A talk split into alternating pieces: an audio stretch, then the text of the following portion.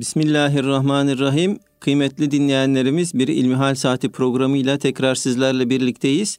Yüce Rabbimizin selamı, rahmeti ve bereketi üzerimize olsun. Efendim sizlerden bize ulaşan ilmihal sorularına değerli hocamız Doktor Ahmet Hamdi Yıldırım cevap veriyor. Muhterem hocam ilk sorumuz sabah namazı ile ilgili dinleyicimiz şöyle bize yazmış. Hocam bu sabah sabah namazını kılmak için uyandığımda güneşin doğmasına az bir vakit kaldığını gördüm. Sonradan sünneti eda edersem farzı güneşin doğma vaktine bırakma durumu olacağını düşündüm ve sabahın sünnetini terk ederek sadece farzı kıldım. Fakat daha sonra takvime baktığımda 7 dakika daha olduğunu gördüm. Bu durumda sünneti tekrar kılmalı mıyım ve güneş doğduktan sonra kalan sabah namazı farzlarına nasıl niyet etmeliyim diye soruyor. Elhamdülillahi Rabbil Alemin ve salatu ve selamu ala Resulina Muhammedin ve ala alihi ve sahbihi ecmain. Namaz dinimizin direği. Namaz olmazsa olmazımız. Namazı her halükarda kılacağız.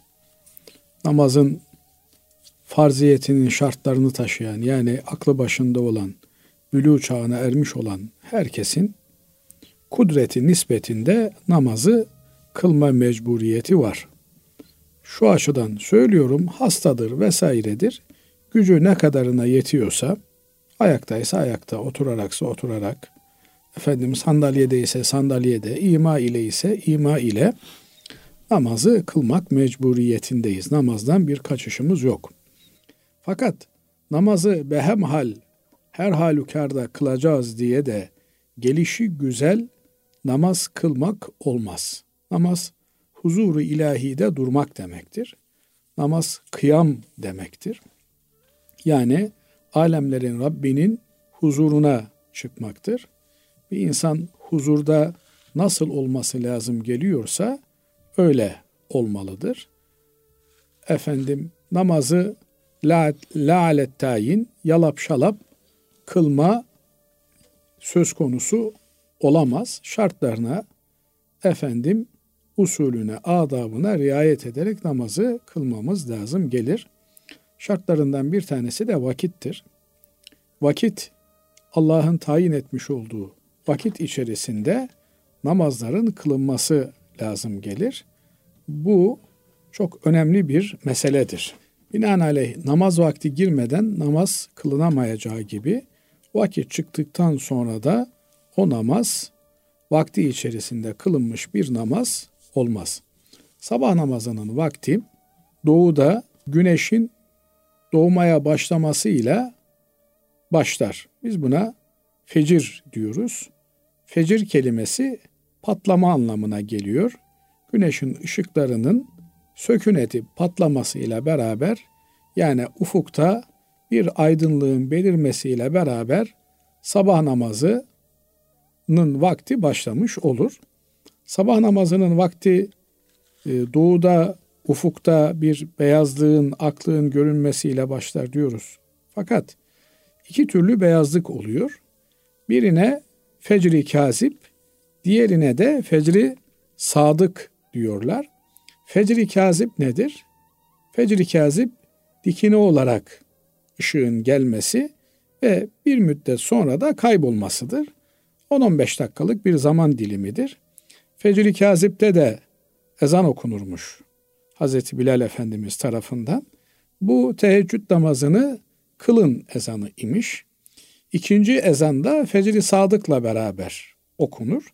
Fecri Sadık enine bir beyazlığın doğmasıdır ve giderek bu beyazlığın artması ve nihayetinde günün tamamen doğmasıyla e, beyazlık tamamlanmış oluyor. Binaenaleyh fecri sadıkla beraber bugün işte takvimlerimizde imsak saati yazan zaman dilimiyle beraber sabah namazının vakti girmiş oluyor. Ülkemizde sabah namazının ezanı genelde sabah namazının çıkmasına bir saat kala okunuyor. Bu e, insanların camiye, cemaate daha rahat gidebilmeleri için Diyanetimiz tarafından yapılmış bir kolaylık. bunun anlamı ezan okunmadan önce sabah namazı girmedi demek değil. İmsaktan sonra sabah namazının vakti girmiş oluyor. Eğer acele yetişmesi gereken uçaktır, servistir vesaire gibi durumu olan bir kimse imsaktan sonra sabah namazını edeben önce bir ezan okur, ondan sonra sünneti kılar, peşinden de kâmetle efendim sabah namazının farzını kılar. Sabah namazının vaktinin bitmesi ise güneşin doğmasıyladır.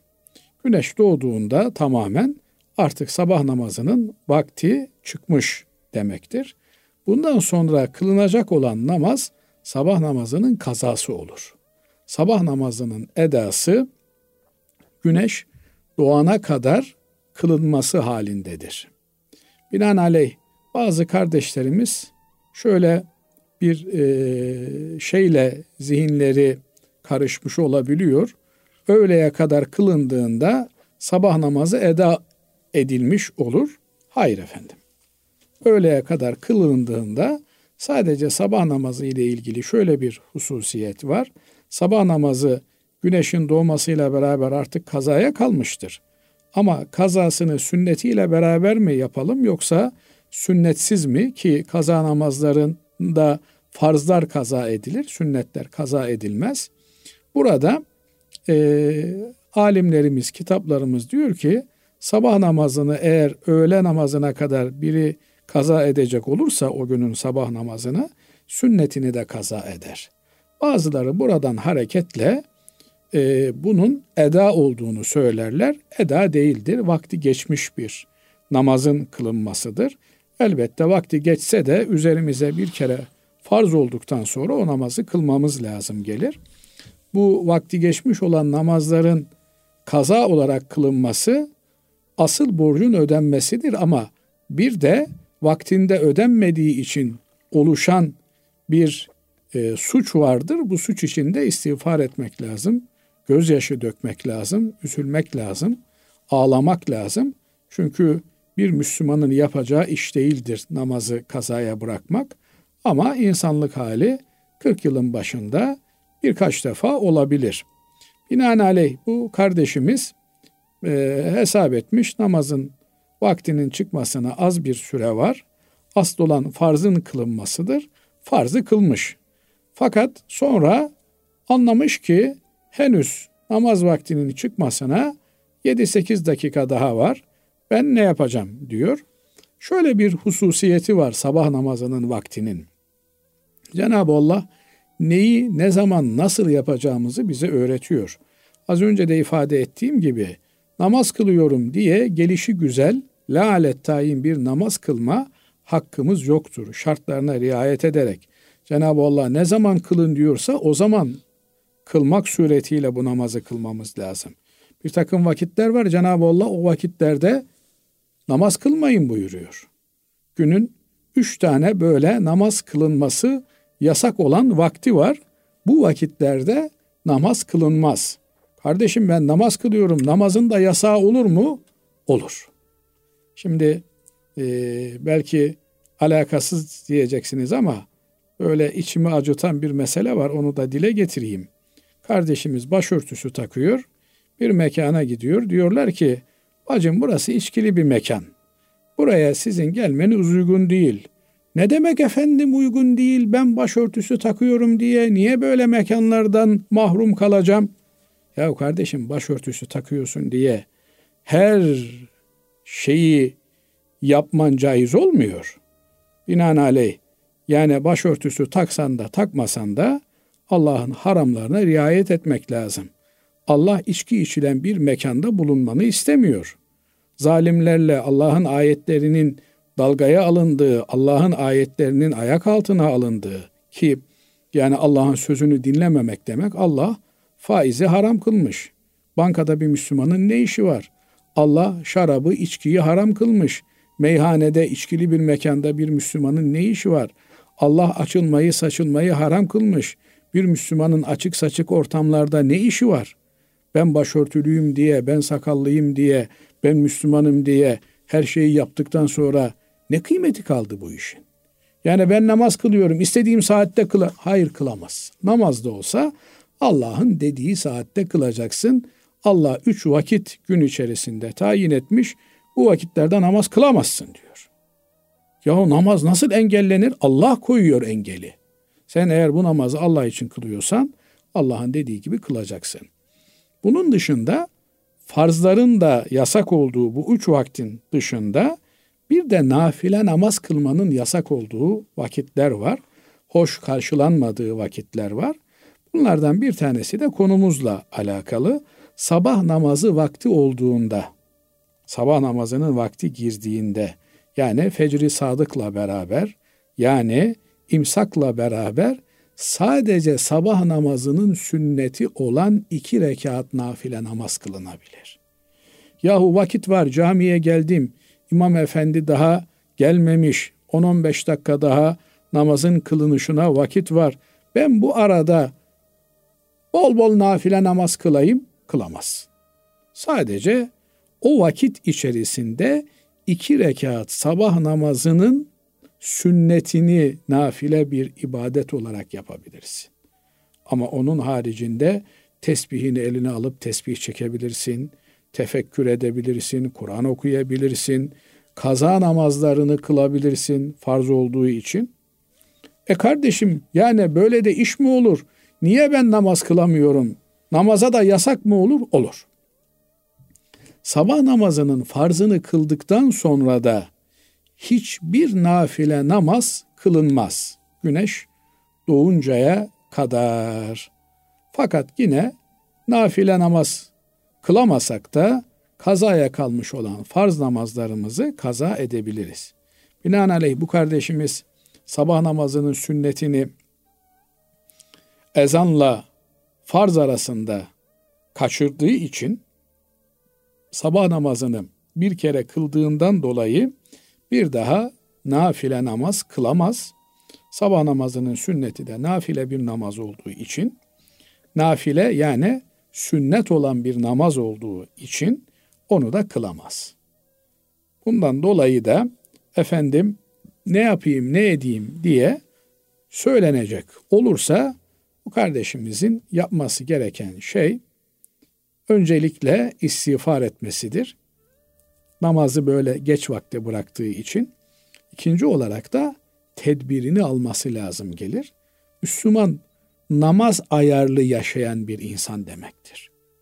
Yani Müslüman yatsı namazını kıldıktan sonra yatar. Niye? Sabah namazına kalkacaktır. Teheccüd namazına kalkacaktır. Öyle yatsı namazını kıldıktan sonra oturup sohbet meclisleri açmaz. Niye? Vakit geçtikçe sabah namazının ve gece yapılan diğer ibadetlerin tehlikeye atılması söz konusu olur. Yine gün içerisinde de Müslüman namaz programının öncelikli olarak hesabını yapar. Şuraya gideceğim, öğle namazını şurada kılarım, şu camiye yetişirim, ikindi namazını burada kılarım. Tamamen gün içerisindeki programını namaz endeksli yapacak demektir. Ama eğer sabah namazının gafile olmuş, uyku ağır basmış, kılamamış, kerahat vakti geçtikten sonra çünkü üç namaz kılınmaz vakitten bir tanesi sabah namazının vakti çıktıktan sonra 40-45 dakika kadar bir vakit coğrafi bölgelere göre bu süre uzalıp kısalabilir. Hiçbir namazın kılınmadığı bir vakittir.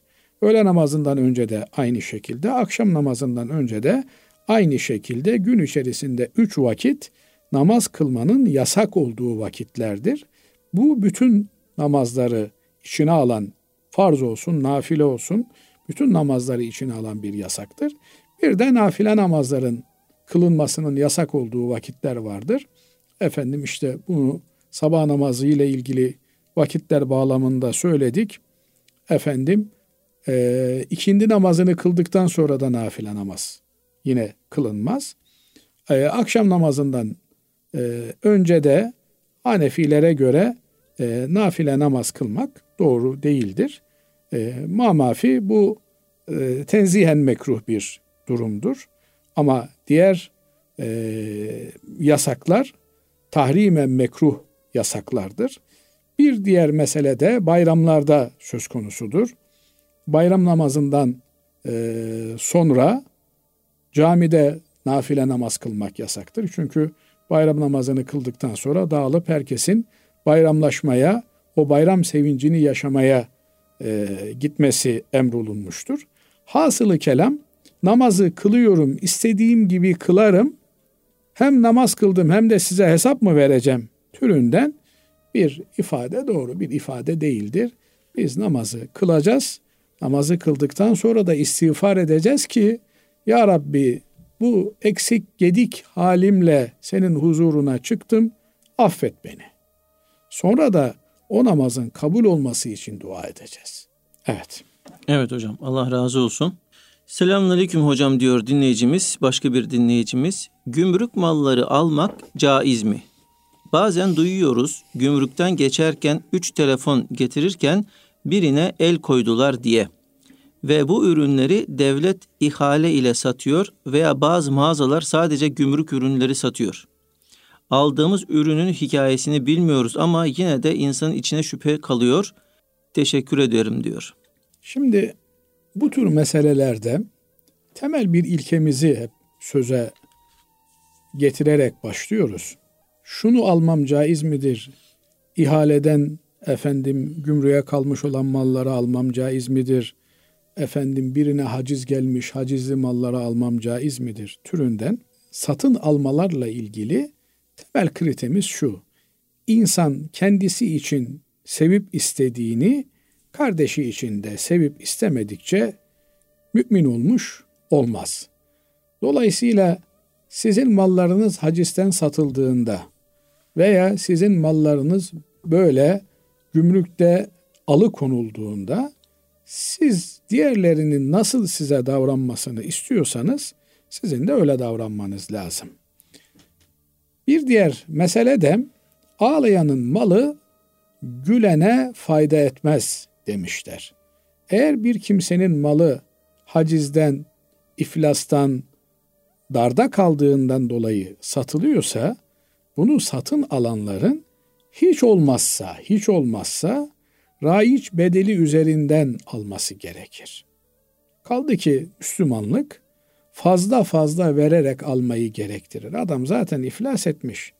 Batan geminin malları muamelesi yapmak doğru değil. Fakat, Fakat hocam bunu araya giriyorum.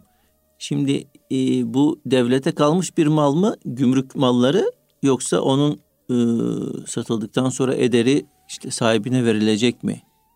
Yani ikisi arasında bir fark var mı? وَلَكِنَّكُمْ تَسْتَعْجِلُونَ Biraz sabretseydin Basri Hocam oralara doğru gelecektim. Şimdi tabi e, benim söylediğim mesele adamın işte zararına satış yaptığı, iflastan dolayı satış yaptığı parasının kendisine kalacak olduğu kısmı veya devletin onun namına yani malını satıyor, borçlarını ödeyecek. Devlet alsa da devlet diyor ki ben 3 lira borcu vardı diyor. Mallarını sattım 2 lira yaptı. 2 lirayı düşerim ama geri kalan 1 lirasını yine borçlu olarak onu sorumlu tutarım. Bu durumda da ister kendisine vermiş olun, ister devlet onun namına mahsuplaşmış olsun. Ama bir de devletin el koyduğu var. Bana mı sordun da getirdin bu telefonları diyerek artık neye dayanarak böyle bir yetkiyi kendinde görüyorsa devlet almış, el koymuş. Bunları ben diyor açık arttırmada satarım diyor. Burada da e, öncelikli olarak bu telefonun sahiplerinin oradan kendi mallarını kurtarması istenilir. Bir Müslümanın gidip bunlar daha ucuzdur, bunlar kelepir maldır, bunlar efendim batmış geminin mallarıdır mantığıyla hareket etmesi doğru değildir. Ama ben almasam başkaları alacak. Öyle çok şey var. Ben yapmasam başkaları yapıyor. Evet yani onun için Müslümanlık bir takım şeyleri yasaklıyor. Ben Müslümanım bir takım şeyleri yapmam yasak ama Müslüman olmayan başka şeyleri yapabiliyor.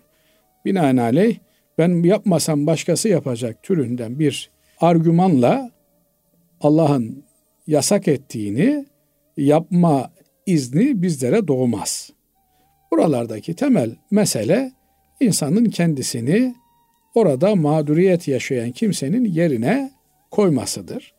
Ve birilerinin mağduriyetinden de nemalanmaya kalkmamaktır. Böyle bir takım kimseler var hakikaten e, piyasanın altında efendim devlet kendi kazanmamış ki, kendi emeğini zahmetini çekmemiş ki. Çekiyor, el koyuyor, ondan sonra haraç mezat satıyor. Oralardan almak doğru değil. Çünkü buradaki kardeşimizin sorduğu gibi gerideki hikayeyi bilemiyoruz. Yani devlet şer'i bir e, gerekçeye dayanarak mı bunu aldı? Adam borcu vardı, borcunu ödemiyordu. Ona binaen mi el koydu da aldı? Veya çalıntı mal mıydı? Hikayesini bilemediğimiz için bunlardan uzak durmak gerekir. Aksi halde bir vebal söz konusu olabilir. Allah muhafaza eylesin. Dünyada devletin bir hak tanıyor olması, insanlara böyle imkan sunuyor olması, bunu Allah'ın kabul ettiği, ahirette hesabını sormayacağı anlamına gelmez. Peki hocam üçüncü şahıslara artık bu satı, satış olduğunda bu durum nasıl olur? Şöyle eğer bilmiyorsanız problem yok. Ama devlet işte bir dönemlerde oldu. Bütün vakıf arazilerini, camileri sattı. Tekkeleri sattı. Şimdi biliyorsunuz ki bir yer cami yeri. O arsa cami arsası. Vakıf olarak vaktiyle Müslümanın bir tanesi burayı vakfetmiş. Sonra gelmiş devlet, ben bu vakfı tanımıyorum demiş. Ben burayı satışa çıkartacağım demiş.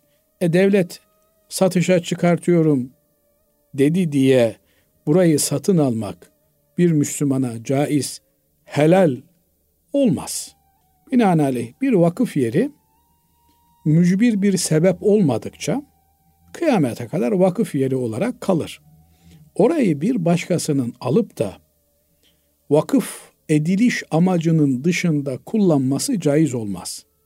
Yani orayı vatandaş cami olarak vakfetmiş. Vaktiyle orada cami varmış. Sonra gelmiş devlet burayı istimlak etmiş. Camiyi yıkmış. Birileri burada başka işler için bina dikmişler. Peşinden gelmiş belediye şehir planlarında cami yeri olarak görülmesine rağmen ama dini hassasiyeti olmadığı için bu belediye orayı dini yapı olmaktan da çıkartmış. Fakat kayıtlarda orası cami olarak biliniyor ve sen de buranın cami yeri olduğunu biliyorsun. Burada bina dikilmiş, apartman dikilmiş. Ben bir daire alabilir miyim? Alamaz. Alamazsın, caiz olmaz, helal olmaz sana. Ama devlet verdi. Devlet bu dünyada işe yarar. Öbür dünyada devlet herhangi bir yaptırım gücüne sahip değildir. Evet Allah razı olsun hocam. Teşekkür ederiz. Kıymetli dinleyenlerimiz kısa bir araya gidiyoruz. Aradan sonra kaldığımız yerden devam edeceğiz. Kıymetli dinleyenlerimiz İlmihal Saati programımıza kaldığımız yerden devam ediyoruz. Muhterem hocam dinleyicimiz şöyle sormuş. Namaz kılan kişinin önünden geçmek günah mı? Namaz kılan kişinin namazı bozulur mu? Şimdi namaz kılan kişinin önünden geçmek günah. Namaz kılan kişinin önünden geçtik diye onun namazı bozulur mu meselesine gelince namazı bozulmaz. Fakat namaz huşu demek. Yani namazda insanın dünyadan kendini soyutlaması, tamamen farklı bir aleme intikal etmesi, ahiret alemine intikal etmesi, alemlerin Rabbinin huzurunda bulunması demek. Binaenaleyh onun bu huzurunu, onun bu huşuğunu bozacak olan her şey aslında bir yönüyle namazın ruhuna aykırı davranışlar olur. Bundan dolayı özellikle de Arap dünyasında namaz kıldığınızda camide eğer birinin önünden geçiyorsanız yakın mesafede ise bu olay eliyle size müdahale eder. Geçmeyin türünden böyle hareket yapar. Bu namazı bozan bir hareket değildir. Çünkü özellikle de İslamiyet'in ilk dönemlerinde e, namaz kılanın önünden geçme neredeyse bir savaş sebebi olarak görülürdü. Bir kavga sebebi olarak görülürdü. Çünkü onun namazına yönelik de bir hakaret anlamı taşıyor bu. Yani bir adam düşünün, e, ilahi huzurda duruyor, siz onun önünden sağa sola geçiyorsunuz. Ama maalesef bugün camilerimizde bunu çok fazla görüyoruz. Yani cemaate geç kalmış olan biri eğer namaz kılıyorsa, imam selam verdikten sonra ayağa kalkmışsa önünden patır patır insanlar fütursuzca geçiyorlar. Efendimiz Aleyhisselatü Vesselam'ın bu eylemle ilgili çok ağır ifadeleri var. Evet alimlerimiz bu ağır ifadelerin özellikle de namazı hafife almak, namaza değer vermemek anlamına bir hareket olarak yapıldığında bunu hak ettiğini söylese de e, bu tür uygunsuz davranışları gösterenlerin mamafi böyle tehditler var. Hatta Efendimiz Aleyhisselatü Vesselam e, yıllarca beklemek gerekse bile namaz kılanın önünden geçilmemesini tavsiye ediyor.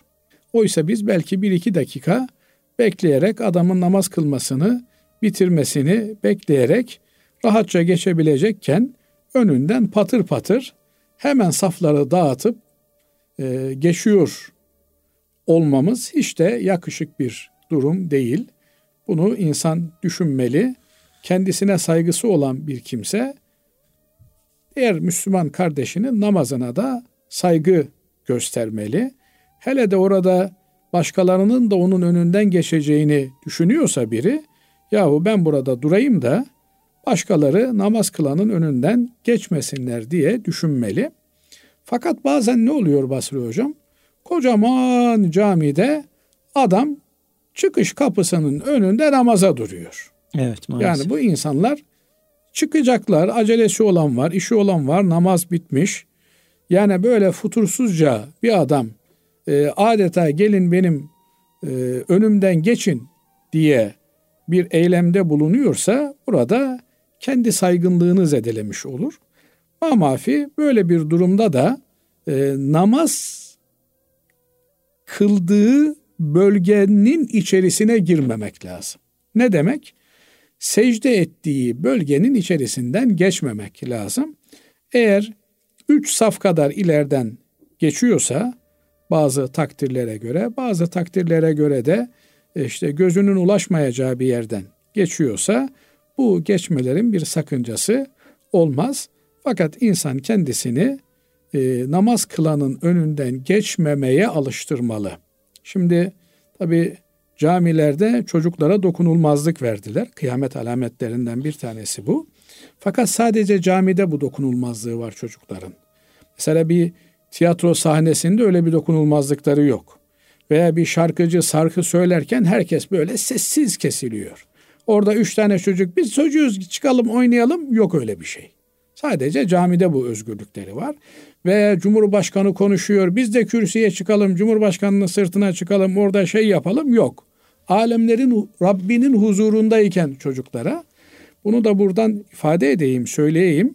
Evet çocuklarımızı camiye getireceğiz ama camiye getireceğiz. Oyun parkına getirmeyeceğiz. Millet camide namaz kılarken oynayın evladım siz. Bu Müslümanlık değil. Hiç kimse kusura bakmasın. Bu bu Müslümanlık değil. Müslümanlık nedir? Evladım gel bak kimsenin önünden geçme yavrum. Gel yanımda dur. Uslu durursan sana ne istiyorsan alacağım. He camide cemaat çıktıktan sonra camide ne yaparsan yap çocukla. Ama yok cemaat varken namaz kılarken çocuk bağıracak. Böyle bir Müslümanlık yok. Kusura bakmasın kimse. Binaenaleyh o çocukların namaz kılanların önünden geçmesi de doğru değil. Biz çocukken seccadenin önünden geçirmezlerdi bizi. Seccadeye bastırmazlardı. Sonraları biraz bir şeyler öğrenmeye başlayınca bunlar çok abartı diye kendi kendime böyle söylendiğim olurdu ama şimdi dönüp geriye baktığımda öyle alışkanlık kazanılıyormuş. Şimdi çocuk namaz mı kılıyor bu amcalar? Hiç umurunda değil. Niye? Kimse yavrum ayıp, yavrum böyle yapılmaz diye tembih edemiyor. Yani bu noktada e, hassas olunması lazım geliyor. Adam içinden çok beddualar eder, dışından bir şey söylemez. Ama o ahı tutar mı? Tutar. Yani zaten yarım aklımızda namazda huzurda durmaya çalışıyoruz. Bir de gürültüler, bağırtılar bunlara sebebiyet vermemek lazım. İşte namaz kılanın önünden geçilmesinin yasak olması da onun ilgisinin dağılmaması içindir. Kimsenin namazıyla ilgili bu tür bir e, tehlikeli deneyimin içerisine girmemek lazım. Evet. Değerli hocam diğer bir soru e, şöyle. Hocam benim eşim öldü. Orta yaşta bir insanım. İki çocuğum var. Onları da evlendirdim. Yalnızlık beni bunaltmaya başladı. Birisiyle yeni bir hayat kurmak istiyorum. Çocukların benimle ilişkilerini keseceklerini söylüyorlar. Haklarını helal etmeyeceklerini bildiriyorlar. Ne yapmamı tavsiye edersiniz? Çocuklarımın hakkı kalır mı bende diyor. Hemen evlensin. Hiç beklemeden evlensin. Ee, çocuklarının hakkı kalır mı? Evlenmezse çocuklarının hakkı olur. Şimdi maalesef böyle bir e, kapitalist anlayışa Müslümanlar olarak evrilmeye başladık. Yani bu kardeşimiz hanım mı erkek mi belirtmemiş herhalde. İster hanım olsun ister erkek olsun. Evet yetimi olan yani kadıncağız veya erkek e, çocuklar kalmış. Bunlar yabancı bir anne, yabancı bir baba tarafından hor görülebilir diye yetimleri büyüyene kadar evlenmemesinin bir gerekçesi olabilir, bir anlamı olabilir. Allah katında da bir sevabı olur. Nitekim Efendimiz Aleyhisselatü Vesselam e, bakmakla yükümlü olduğu yetimleri olan bir kadın sabreder de çocuklarını büyütürse tabi bunun içinde maddi imkanlarının el veriyor olması lazım. O makbul bir iş yapmış olur mu halinde Efendimiz Aleyhisselatü Vesselam müjdeliyor. Ama çocuklarını evlendirmiş. Yani ister erkek olsun ister kadın olsun bir insanın ölmediği sürece bekar olarak ahirete irtihal etmesi yani dul olarak veya eşsiz olarak ahirete irtihal etmesi hoş karşılanmamış. Bundan dolayı sahabe efendilerimiz ister hanım olsun ister erkek olsun evlenmeyle ilgili manileri ortadan kalktıktan sonra evlenmeyi tehir etmemişler, geciktirmemişler. Maalesef bugün biraz da toplumsal adet gelenek baskısıyla özellikle de hanımlar eşleri öldükten sonra veya ayrıldıktan sonra yeniden evlenmek isteseler de evlenmekte zorlanıyorlar. Bunun Allah için yapılmış sevap bir iş olduğunu düşünerek yapmak lazım. Allah elbette hayırlı nasipler evlenmek isteyen kardeşlerimizin karşısına çıkarsın. Ama hele de dengi birini bulduktan sonra bir insanın evlatlarım bana hakkını helal etmeyecekmiş, kolu komşu beni kınayacakmış türünden Allah katında bir karşılığı olmayan, kesinlikle haklı bir dayanağı olmayan bu tür safsatalara bakarak evlenmemesi Allah katında bir mesuliyet doğurur. Hatta 80 yaşında da olsa bir insan, 90 yaşında da olsa ister hanım olsun, ister erkek olsun imkanını buluyorsa, dengini buluyorsa evlenmesi gerekir. Zaman zaman söylüyoruz. Evlenmek cinsellik demek değil. 90 yaşından sonra sen ne yapacaksın evlenmeyi? Niye? Hazreti Peygamber Efendimiz evleniniz dininizin yarısını tamamlayınız diyor. Niye bir insan dini yarım olarak kalsın? Evlilikle beraber dinini tamamlıyor demektir. Sonra evlilikte asıl olan insanların yalnız kalmamasıdır. Beraber olmalarıdır. En fazla yalnız kalmamaya, birileriyle beraber olmaya ihtiyacı olan da yaşlılık vaktindeki insanlardır. Dolayısıyla miras bölünecek, efendim mal mülk bölünecek diye bir takım endişelerle anneleri, babaları evlenmeden bırakmak çocukların büyük vebali olabilecek hususlardır. Bu noktada onların da bu meseleyi iyi değerlendirmeleri lazım. Kendilerinin teklif etmesi lazım. Bazen kendilerinin teklif etmesi belki uygun düşmeyebilir. Annesi babası kimse uygun olan kişilere teklif ettirmeli. Kendileri uygun bir eş bakmaya çalışmalı. Çünkü asıl olan evli olmaktır. Yalnız kalmak, yalnız yaşamak arizi bir durumdur. Çaresizlikten, çözümsüzlükten kaynaklanan bir durumdur. Evet. Değerli hocam, mirastan bahsettiniz. Mirasla ilgili bir soru ile bugünkü programı kapatalım. Haram yollarla elde edilmiş para miras olarak kaldığında mirasçılara helal midir yoksa haram mıdır? Şimdi bir şeyin haram olduğunu biliyorsak o şey ne kadar el değiştirirse değiştirsin o haramdır. Bir malın çalıntı olduğunu biliyorsunuz. Adamcağız efendim işte malını arıyor. Siz onu tanıyorsunuz. 52 el değiştirmiş, önünüze gelmiş ama onun aslı sahibini biliyorsunuz. Onu almanız size caiz olmaz. Şu noktada belki caiz olabilir. Alayım asıl sahibine götürüp teslim edeyim, vereyim diye alabilirsiniz. Az önceki sorunuzda vakıfla ilgili bir cevap vermiştik. Bir yerin vakıf arazisi olduğunu biliyorsunuz. Burayı kendi namı hesabınıza alıp kullanmanız caiz olmaz. Ama işte vaktiyle çarçur edilmiş, burası vakıf olmaktan çıkartılmış, insanların mülkiyetine geçmiş ama cami yeriymiş. Dolayısıyla ben satın alayım da tekrar buraya bir cami inşa edeyim. Kat be kat sevap olmuş olur. Niye?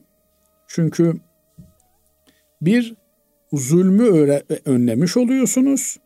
İnsanlar oradan e, günah kazanıyorlardı, ona mani oluyorsunuz.